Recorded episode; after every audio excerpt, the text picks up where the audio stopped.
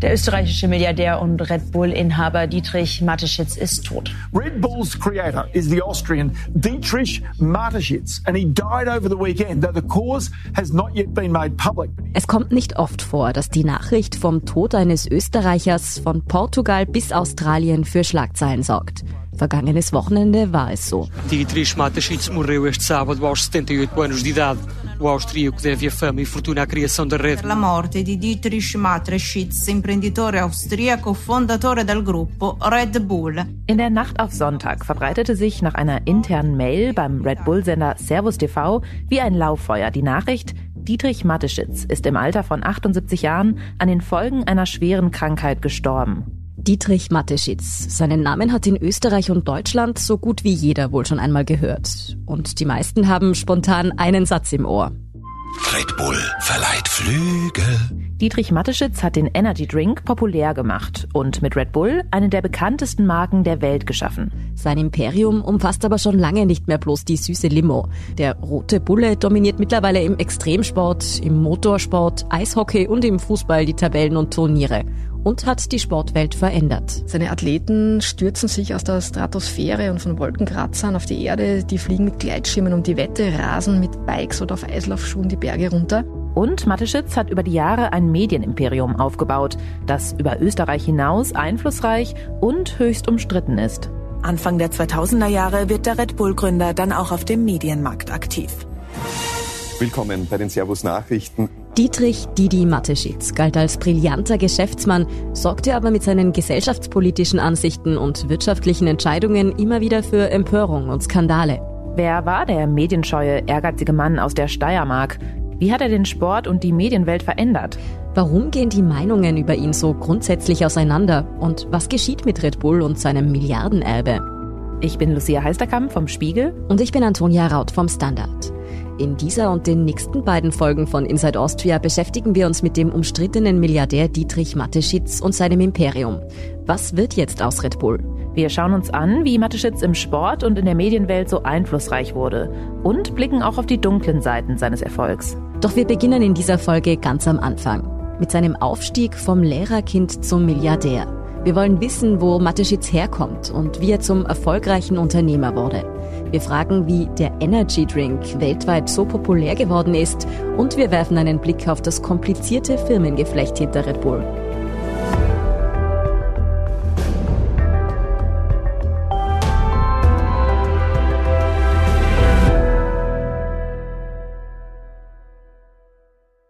Dietrich Marquardt Eberhard Mateschitz, wie er mit vollem Namen heißt, wuchs mit seiner älteren Schwester in bescheidenen Verhältnissen auf. Das ist unsere Kollegin Verena Keinrath. Sie arbeitet als Wirtschaftsjournalistin beim Standard und kommt selbst aus der Gegend, aus der auch der Red Bull-Chef stammt. Also Dietrich Mateschitz ist in einer kleinen Marktgemeinde im Mürztal in der Obersteiermark geboren.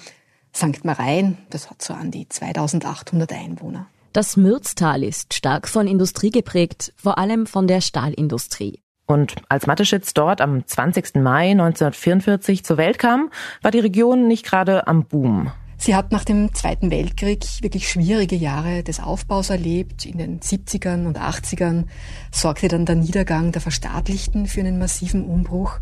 Heute hat die Steiermark diese Krise überwunden, ist wirtschaftlich vom Rand Österreichs ins Zentrum gerückt. Das Mürztal ist aber nach wie vor von starker Abwanderung geprägt. Also vor allem gute, ausgebildete Junge suchen ihr Glück anderswo. Auch Dietrich Mateschitz suchte später anderswo sein Glück. Aber dazu kommen wir noch. Seine Kindheit und Jugend verbrachte der spätere Ausnahmeunternehmer jedenfalls ganz beschaulich in St. Marein. Das kleine Geburtshaus mit Garten, Hecke, Zaun steht heute noch. Er war ein Lehrerkind und seine Eltern haben beide an einer Volksschule unterrichtet. Wir würden Ihnen an dieser Stelle gern ein paar Anekdoten aus seiner Kindheit erzählen, was ehemalige Schulkameraden oder Lehrer über den Didi erzählen, wo er sich als Teenager die Bullenhörner abgestoßen hat, ob er damals schon sportbegeistert war oder seine eigene Schülerzeitung gegründet hat. Aber während andere berühmte UnternehmerInnen keine Gelegenheit auslassen, an ihrer eigenen Legende zu basteln, ist über Mateschitz junge Jahre so gut wie gar nichts bekannt. Er hat sein ganzes gesamtes Privatleben hart unter Verschluss gehalten und das galt auch für seine Jugend. Es kursieren Gerüchte, dass Red Bull alles jeden mit Klage bedroht, der Schwänke aus seiner Vergangenheit preisgibt. Ob der Konzern damit ernst machen würde oder nicht, gehalten hat man sich jedenfalls in seinem Umfeld geflissentlich daran. Abgesehen davon, dass seine Eltern sich ziemlich früh scheiden ließen, wissen wir also nur sehr wenig über Mateschitz Jugend. Allzu groß dürfte die Verbundenheit mit seiner Heimatgemeinde nicht gewesen sein. Also St. Marein wollte ihn einst zu ihrem Ehrenbürger machen. Mateschitz hat abgelehnt. Die Zeit, in der Mateschitz erwachsen wird, ist allerdings eine ganz besondere. Österreich ist frei. 1955, als Mateschitz gerade einmal sieben Jahre alt war, bekam Österreich den Staatsvertrag. Die Besatzungsmächte verließen das Land. Die 1950er und 60er Jahre waren in Österreich Jahre des Aufschwungs, in denen der Wohlstand für eine breite Bevölkerungsschicht rasch stieg. In Österreich beginnt das kleine Wirtschaftswunder aufzublühen. Und noch etwas kam in diesen Jahren auf, das Mateschitz vielleicht schon damals nachhaltig geprägt hat. Das Fernsehen ist auf dem Weg zum Massenmedium und die Sportübertragungen fördern diesen Trend. Zeitgleich mit Mateschitz wurden in Österreich auch das Fernsehen und der Sport groß, also der kommerzialisierte Sport, wie wir ihn heute kennen. Festlicher Empfang unserer Olympiasieger auf dem Wiener Westbahnhof. Jubel und Begeisterung um Toni Seiler und all die anderen in Cortina erfolgreichen Sportler und Sportlerinnen. Helden, Fans, Mut, Mythos. Das sind Elemente, die Mateschitz später auch bei Red Bull immer wieder einsetzte. Aber erst einmal kehrte er als junger Mann seiner ländlichen Heimat in der Obersteiermark den Rücken. Er hat am Gymnasium maturiert in Bruck, ging dann fürs Studium des Welthandels nach Wien. Zehn Jahre hat er an der Uni verbracht. Das sieht ein bisschen nach Bummelstudent aus. Später hat er sich dann durchaus abfällig über die universitäre Ausbildung geäußert. Auch wenn er offenbar nicht so viel von akademischer Bildung hielt, schloss Mateschitz als Diplomkaufmann sein Studium ab. Für seinen Studiengegenstand, die Wirtschaft, hat er sich nämlich anscheinend brennend interessiert. Also was ihn gereizt haben dürfte, sind Markenartikel. Er hat Waschmittel verkauft, Kaffee, Zahnpasta und ist damit bei der damaligen Unilever-Tochter Blendax bis zum Marketingdirektor aufgestiegen. Marketingdirektor ist heute kein außergewöhnlicher Beruf mehr. Die meisten mittleren und größeren Unternehmen leisten sich Spezialistinnen und Spezialisten für die Vermarktung ihrer Produkte. Doch Mateschitz stach in dieser Position damals schon heraus. Er war zu diesem Zeitpunkt beruflich wirklich schon ziemlich erfolgreich. Laut dem Mateschitz-Experten Wolfgang Fürweger, der das Sachbuch Die Red Bull Story verfasst hat, bezog er am Ende seines Angestelltenverhältnisses ein Jahresgehalt von 285.000 Mark. Das wären heute immer noch 143.000 Euro. Allerdings war das damals noch deutlich mehr wert. Mateschitz hat in dieser Zeit wohl einen ziemlich anstrengenden Arbeitsalltag gehabt. Viele Reisen, viele Nächte im Flugzeug. Vielleicht ist er deshalb so hellhörig geworden, als er von einem ganz besonderen Getränk erfuhr. Mateschitz war für Blendax regelmäßig auf Reisen in Asien. Was dann passiert ist, darüber gibt's mehrere vielfach erzählte Versionen. Eine davon lautet, dass er in einer Hotelbar in Hongkong über einen aufputschenden Trink las, der zu Deutsch roter Stier heißt und mit dem sich wirklich fantastische Margen erzielen ließen. Ob Mateschitz jetzt wirklich in einer Hotelbar oder anderswo auf diesen Energy Drink stieß, jedenfalls faszinierte ihn das Produkt. Das Getränk, um das es hier geht, heißt Krating Deng. Und dahinter steht ein äußerst gewitzter Geschäftsmann aus Thailand. Sein Name ist Chaleo Yuvitiha. Er ist mittlerweile verstorben. Seine Kinder und Enkel traten in seine Fußstapfen. Was man über ihn weiß oder zu wissen glaubt, also er entstammte einer Familie in Thailand, kam wie Mateschitz aus einfachen Verhältnissen, also wahrscheinlich noch viel einfacheren. Also er züchtete in seiner Kindheit offenbar Enten. Also auch ein Mann vom Land mit großen Zielen. Und auch er hat den Energy Drink nicht wirklich selbst erfunden.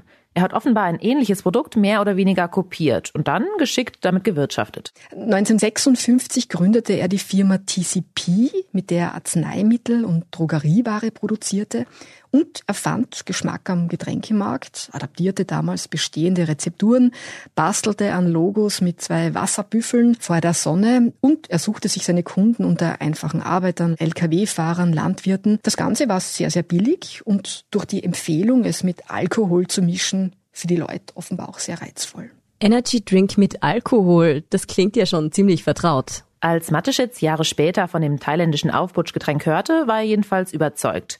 Krating Deng würde auch außerhalb Asiens ein Verkaufsschlager werden.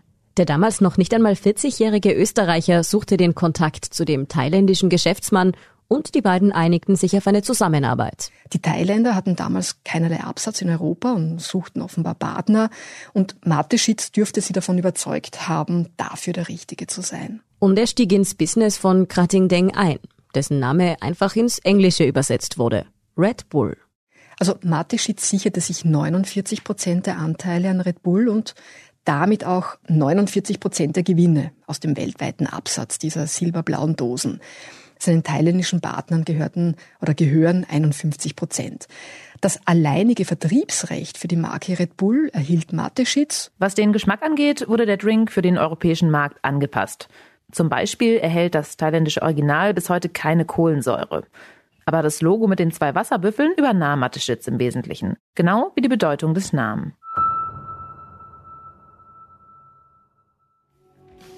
The Space Shuttle Challenger on this 25th Space Shuttle mission. Less than two minutes after launch, a massive explosion. Da hat es einen schweren Unfall in einem sowjetischen Kernkraftwerk gegeben, in Tschernobyl in der Ukraine. Kurt Waldheim, international erfahrener Diplomat, ist der ÖVP-Kandidat zur Wahl 1986.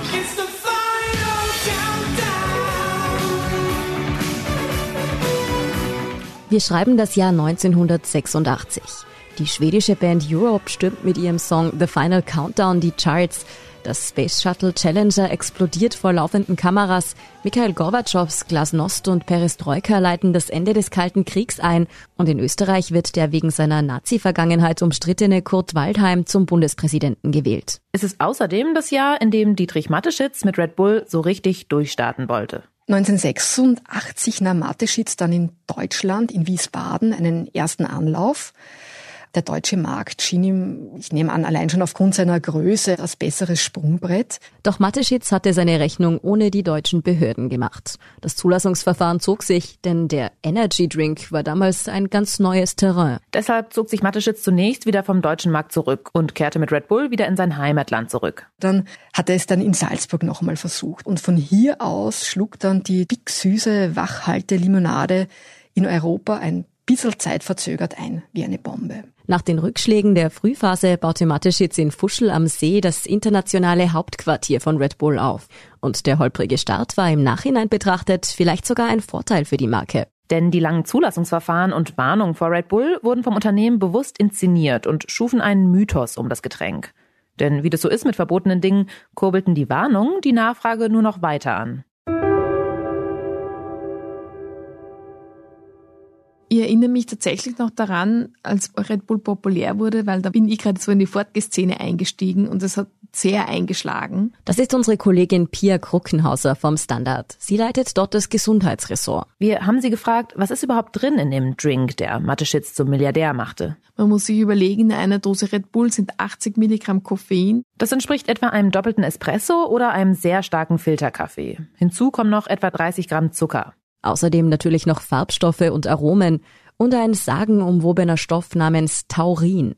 Der ist auch verantwortlich für die Urban Legend, dass Red Bull Stiersperma enthalte, da die Substanz auch darin vorkommt. Dass jetzt wirklich Stiersperma an dem Getränk ist, ist aber völliger Blödsinn. Das Taurin im Red Bull wird künstlich hergestellt und kommt außerdem auch im menschlichen Organismus vor. Das Taurin ist an sich eine natürlich im Körper vorkommende Substanz, die unter anderem an der Entwicklung des Gehirns und des Sehapparats beteiligt ist. Es stabilisiert die Zellmembranen und spielt auch in der Fettverdauung eine Rolle und hat noch einige andere Aufgaben. Es kann außerdem angstlösende Eigenschaften haben, das ist aber nicht zwingend so. Im Energy Drink soll es gemeinsam mit dem Koffein fit machen. Seriöse Studien, die das belegen, gibt es laut Pia Kruckenhauser allerdings keine. Im Gegenteil, bei übermäßigem Genuss kann Taurin offenbar Magenbrennen verursachen und für Menschen mit Niereninsuffizienz sogar zum Gesundheitsrisiko werden. Vielleicht haben Sie ja auch schon mal eine dieser Horror-Stories gehört. Also, dass Red Bull nicht nur eine ungesunde Zuckerbombe, sondern richtig gefährlich ist. Solche Geschichten gibt es immer wieder. Jemand kennt jemanden, der jemanden kennt, der nach fünf Red Bull gestorben ist. Tatsächlich haben diese Berichte auch einen wahren Kern. Und das ist offensichtlich auch in den Zehnerjahren in Deutschland ein völlig gesunder Jugendlicher nach drei oder vier Dosen Red Bull gestorben. Das heißt, es ist passiert, aber es sind mit Sicherheit Einzelfälle. Unsere Kollegin erklärt uns das so. Wenn große Mengen Koffein mit Zucker, womöglich auch noch mit Alkohol konsumiert werden, dann kann das im Körper in sehr seltenen Fällen tödliche Reaktionen hervorrufen. Dass diese Menschen nun aber tatsächlich an Red Bull gestorben sind, das kann man natürlich nicht sagen. Tatsächlich waren ExpertInnen auch eher vor dem übermäßigen Konsum von Red Bull über Jahre hinweg. Solche Energy Drink Junkies gibt's nämlich ziemlich viele. Laut Studien trinken regelmäßige KonsumentInnen drei bis vier Dosen am Tag. Und das hat mitunter fatale Auswirkungen auf den Körper. Erstens einmal kann das hochdosierte Koffein Herzrasen, Bluthochdruck, Überreizung des zentralen Nervensystems auslösen, auch Übelkeit, Erbrechen und länger gesehen dann Kalziummangel oder Übersäuerung verursachen. Unsere Kollegin betont aber auch, wer sich hin und wieder einmal ein Red Bull vor einer Prüfung, für eine lange Autofahrt oder nach einer Ausgehnacht gönnt, muss sich keine Sorgen machen. Wie bei allem macht auch bei Red Bull die Dosis das Gift.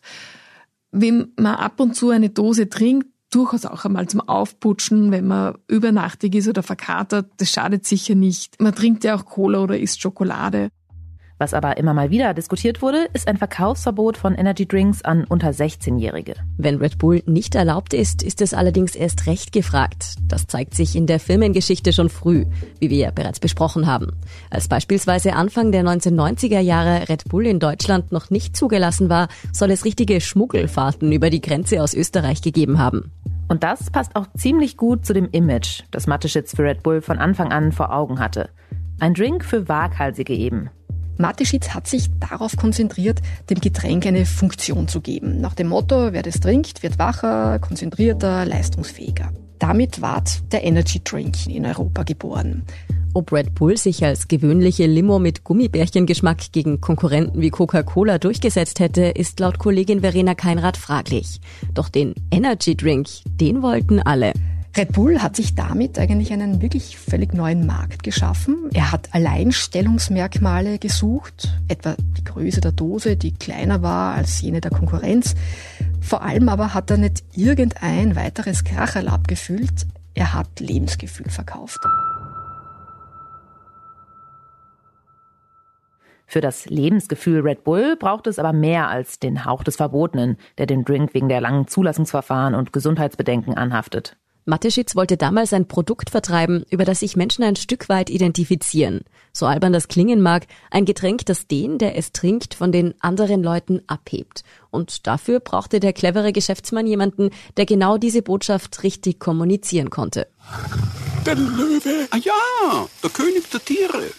Jetzt schnell ein Red Bull. Er war von Anfang an so klug, sich mit talentierten Leuten zu umgeben, mit dem Osttiroler Werbeguru Johannes Kastner etwa, einem Freund aus Studientagen. Und er hat alles auf Verkauf getrimmt. Er hat dafür Werbepreise abgesahnt. Das wiederum brachte mediale Aufmerksamkeit. Red Bull, Herr Toffen, bist du nie schneller als der Löwe. Ich muss ja gar nicht schneller sein als der Löwe. Nur schneller als du. Red Bull verleiht Flügel. Red Bull verleiht Flügel. Kastners Werbekampagnen fielen von Anfang an auf und funktionieren bis heute nach demselben Muster. Die einfach gestalteten Zeichentrickfilmchen erzählen mit Schmäh eigentlich immer dieselbe Geschichte. Trinkst du Red Bull, dann bist du schneller, smarter und kommst höher hinaus. Und ein Bereich bot sich für diese Markenbotschaft natürlich besonders gut an. Sein Rezept war vor allem gezieltes Sportsponsoring. Wobei das nicht irgendein Sport war. Seine Athleten stürzen sich aus der Stratosphäre und von Wolkenkratzern auf die Erde. Die fliegen mit Gleitschirmen um die Wette, rasen mit Bikes oder auf Eislaufschuhen die Berge runter. Halsbrecherische Höchstleistungen, hart hart am härtesten. Also modernes Heldentum. Wenn sich irgendwo jemand von einer Klippe stürzt oder halsbrecherische Stunts auf einem Motocross vollführt oder einen Extremsportrekord bricht, dann prangt auf seinem Rücken fast immer ein roter Stier. Doch Red Bull ist schon lange nicht mehr einfach nur irgendein Sponsor im Sport. Wie einflussreich der Bulle im Fußball und Co. ist, darüber sprechen wir in unserer nächsten Folge ausführlicher. Bleiben wir aber noch dabei, wie es dazu kam, dass Red Bull als Marke heute kaum noch wegzudenken ist. Mateschitz erkannte schon Ende der 1980er Jahre nämlich einen weiteren Bereich, in dem es sehr gefragt ist, länger wach zu bleiben und möglichst cool zu wirken.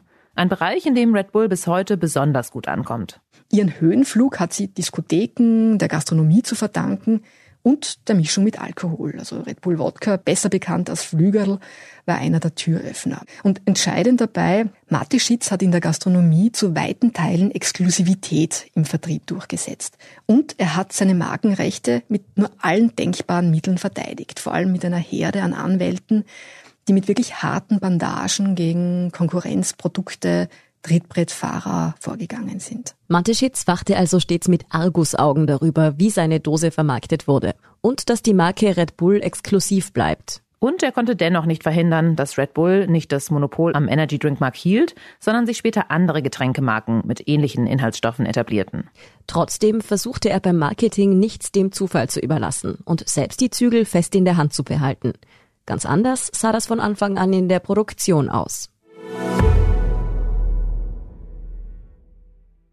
Das, was Sie hier im Hintergrund hören, ist die Red Bull Fabrik in Ludesch-Mützidas in Vorarlberg. Die Produktionsstätte gehört dem Fruchtsaftkonzern Rauch, ein österreichisches Familienunternehmen mit einer Unternehmensgeschichte über vier Generationen. Schon 1987, so heißt es, kam Mateschitz auf den damaligen Rauchboss Franz Rauch zu und bot ihm eine Beteiligung an.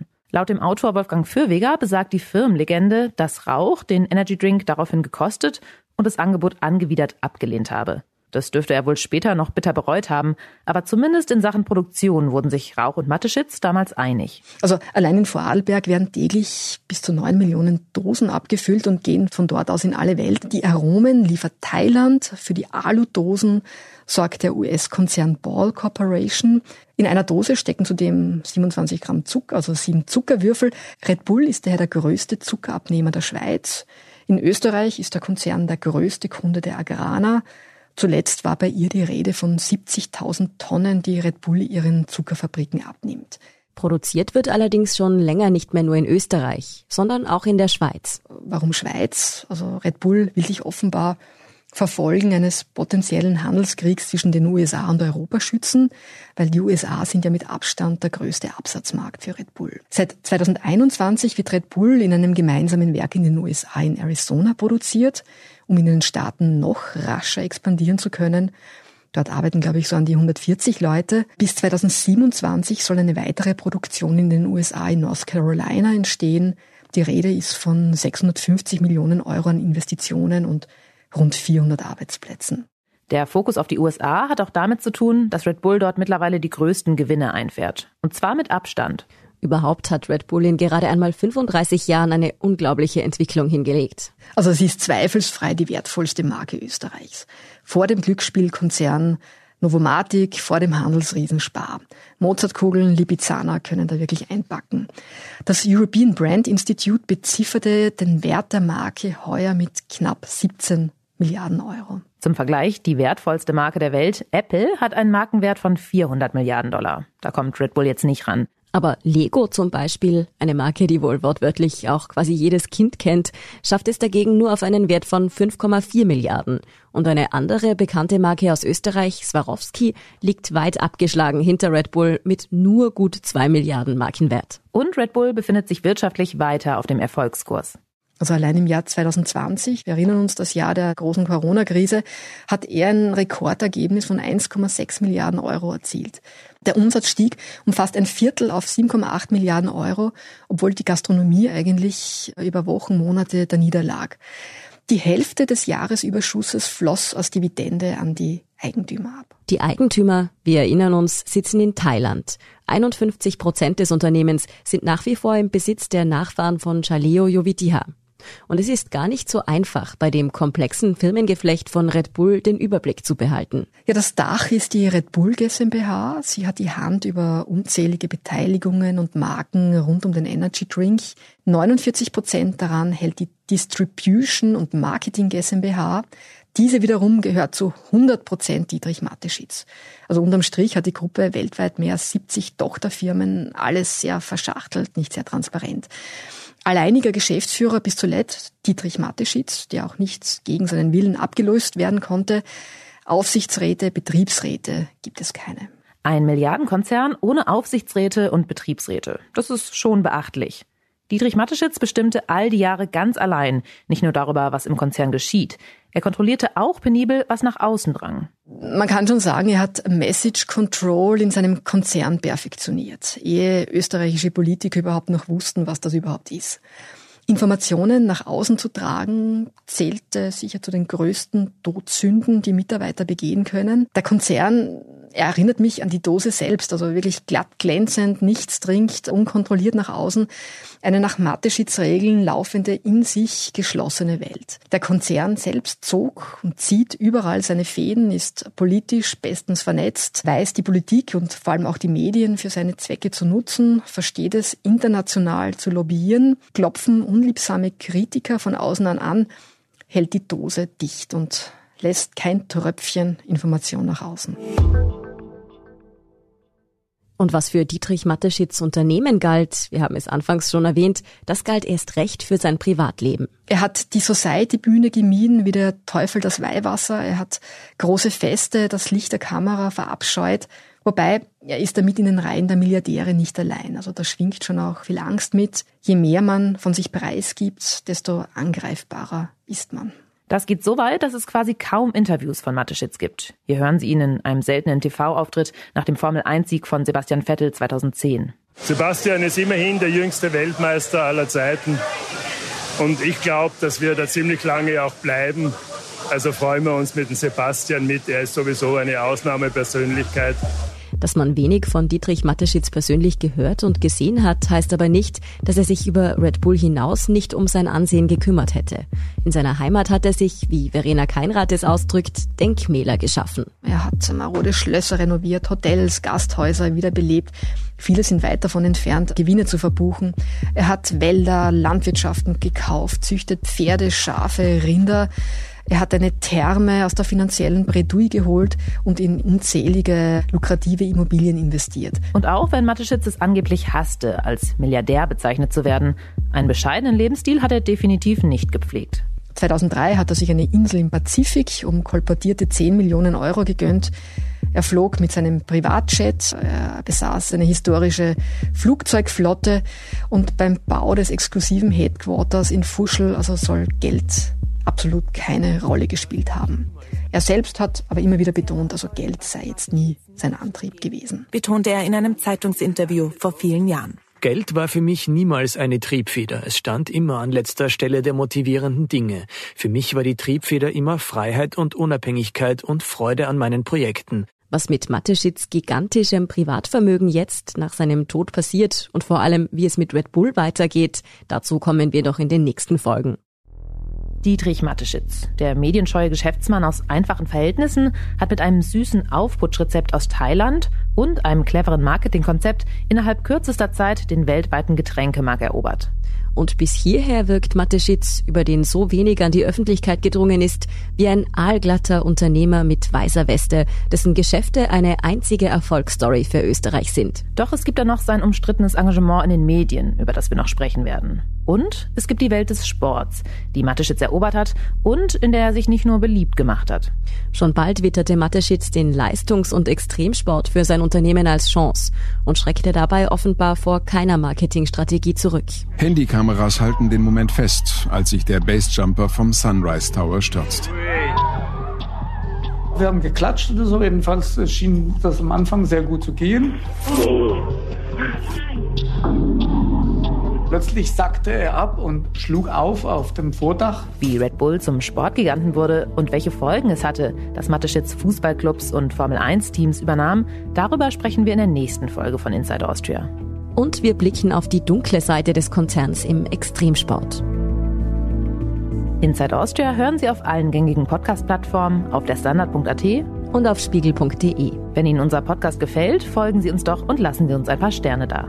Kritik, Feedback oder Vorschläge zum Podcast wie immer gern an insideaustria.spiegel.de oder an podcast.derstandard.at. Unsere journalistische Arbeit können Sie am besten mit einem Abonnement unterstützen. Und unsere Hörerinnen und Hörer können mit dem Rabattcode Standard drei Monate lang für 30 Euro das Angebot von Spiegel Plus testen und 50 Prozent sparen. Alle Infos dazu finden Sie auf spiegel.de slash der Standard. Alle Links und Infos stehen wie immer auch in den Shownotes zu dieser Folge. Danke fürs Zuhören und allen, die auch hinter den Kulissen an diesem Podcast mitwirken. Es waren diesmal vor allem Ola Reismann, Scholt Wilhelm und Christoph Grobitz. Ich bin Lucia Heisterkamp. Ich bin Antonia Raut. Wir sagen Tschüss und Baba.